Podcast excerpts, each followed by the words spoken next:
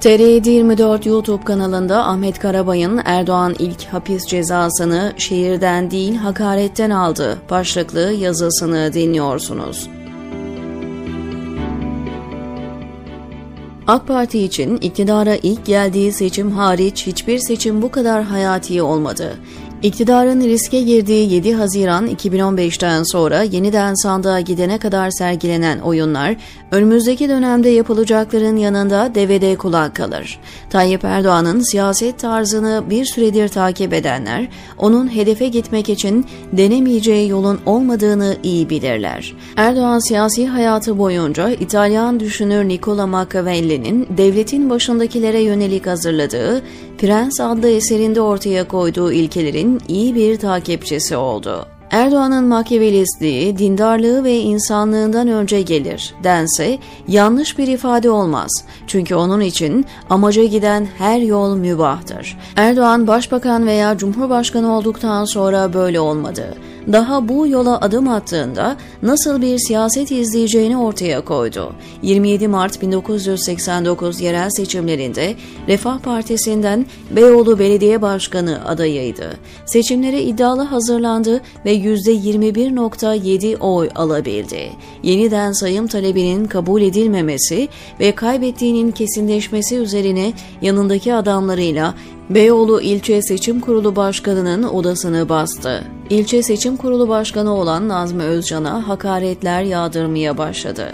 Beyoğlu İlçe Seçim Kurulu'nda görevli üyelerinden yedi kişinin imzaladığı tutanağa göre Erdoğan İlçe Seçim Kurulu Başkanı Nazmi Özcan'ın yakasına yapışıp sarstıktan sonra şunları demişti. "Şu haline bak sarhoş adam, şu adalete bak, kimlere kalmış, seni yakacağım, hepinizi adli tıbba göndereceğim, seni süründüreceğim, yakacağım."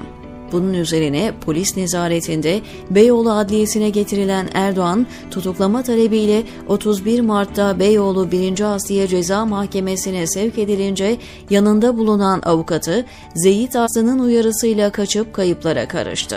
Zeyit Aslan da bilgiyi yakından tanıdığı mahkeme katibesinden almıştı. Katibe, mahkeme heyetinin kararını öğrenir öğrenmez gidip "Hakim Tayyip Bey hakkında tutuklama kararı çıkarıyor" dedi. Seçmen sonraki yıllarda bu Zeyit Aslan'ı AK Parti'den milletvekili olarak görecekti. Kamuoyu Zeyit Aslan'ı muhalefetteki kadın milletvekiline küfretmesi ve Ömer Faruk Emin Ağaoğlu'na uçan tekme atan kişi olarak tanıyacaktı. Erdoğan hakkında gıyabi tutuklama kararı çıkarıldı. O dönemde medyada çıkan haberlere göre Erdoğan'ın kardeşi Mustafa Erdoğan, birhane sahibi ve kumar oynattığı bilinen tanıdığı Kudret Bey'e gitti. O da adliyedeki dostlarıyla görüştü ve "Tayyip Bey gidebilir" dedikten sonra Erdoğan Beyoğlu Adliyesi'nin yolunu tuttu. Erdoğan tutuklanarak Bayrampaşa cezaevine gönderildi. Bir hafta yattıktan sonra dört Mayıs bin dokuz yüz seksen dokuz tarihinde yeniden hakim karşısına çıkarıldı. altı ay hapis ve yirmi bin Türk lirası para cezasına çarptırıldı. beş yüz bin Türk lirası kefaletle serbest bırakıldı. Ardından aldığı ceza da paraya çevrildi. Tayyip Erdoğan on iki Eylül iki bin on referandumundan itibaren kendini artık devlet olarak görmeye başladı. Osmanlı'daki devleti ebed müddet yaklaşımının şahsında bütünleştiğine inandı. Erdoğan'ın seçim kaybetmesi halinde neler yapabileceğini göstermesi bakımından bin dokuz yüz seksen dokuz yerel seçimleri önemlidir. O gün elinde hiçbir güç bulunmayan, dahası devletin cüzzamlı gibi baktığı bir partinin ilçe belediye başkan adayıydı.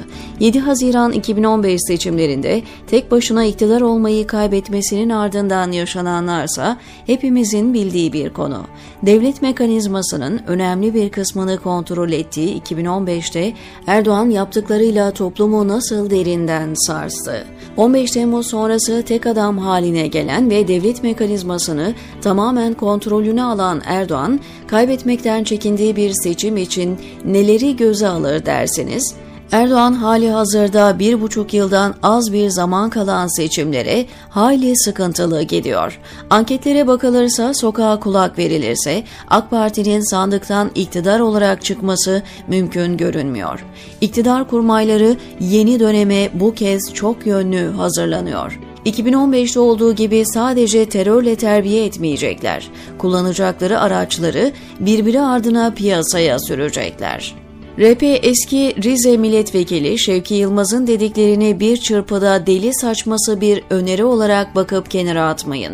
Yılmaz'ın söyledikleri iktidarın yaklaşımını anlayabilme açısından hayati önem taşıyor. Kullanılacak silahlardan biri terör, öteki de ekonomi manivelası olacağından emin olun. Deniz Baykal'ı koltuğundan eden mahrem görüntüleri için Erdoğan, dört Mayıs iki bin on birde meydanlarda ne özeli, bunlar genel genel diye seslenmişti. En son örnek İstanbul Büyükşehir Belediye Başkanı Ekrem İmamoğlu'nun kar yağarken İngiliz Büyükelçisi'yle buluşma görüntülerine ilişkin MOBESE kayıtları hemen nasıl servis edildi? İktidarın bütün toplumu adım adım izlediğini sadece muhalifler dillendirmiyor. AK Parti'ye gönül verenler bile dostlarıyla özel bir şey konuşacakları zaman telefonları kapatıp mümkünse odanın dışında bir yere koyuyorlar. Bütün bunlar nasıl bir ortam oluşturduğunu algılama konusunda bir fikir veriyor. Yeni dönemde bütün silahlar sahaya sürülecek. Ancak toplum AK Parti'nin amacının hizmet değil, menfaat devşirmek ve iktidarını sürdürmek olduğunu anladı.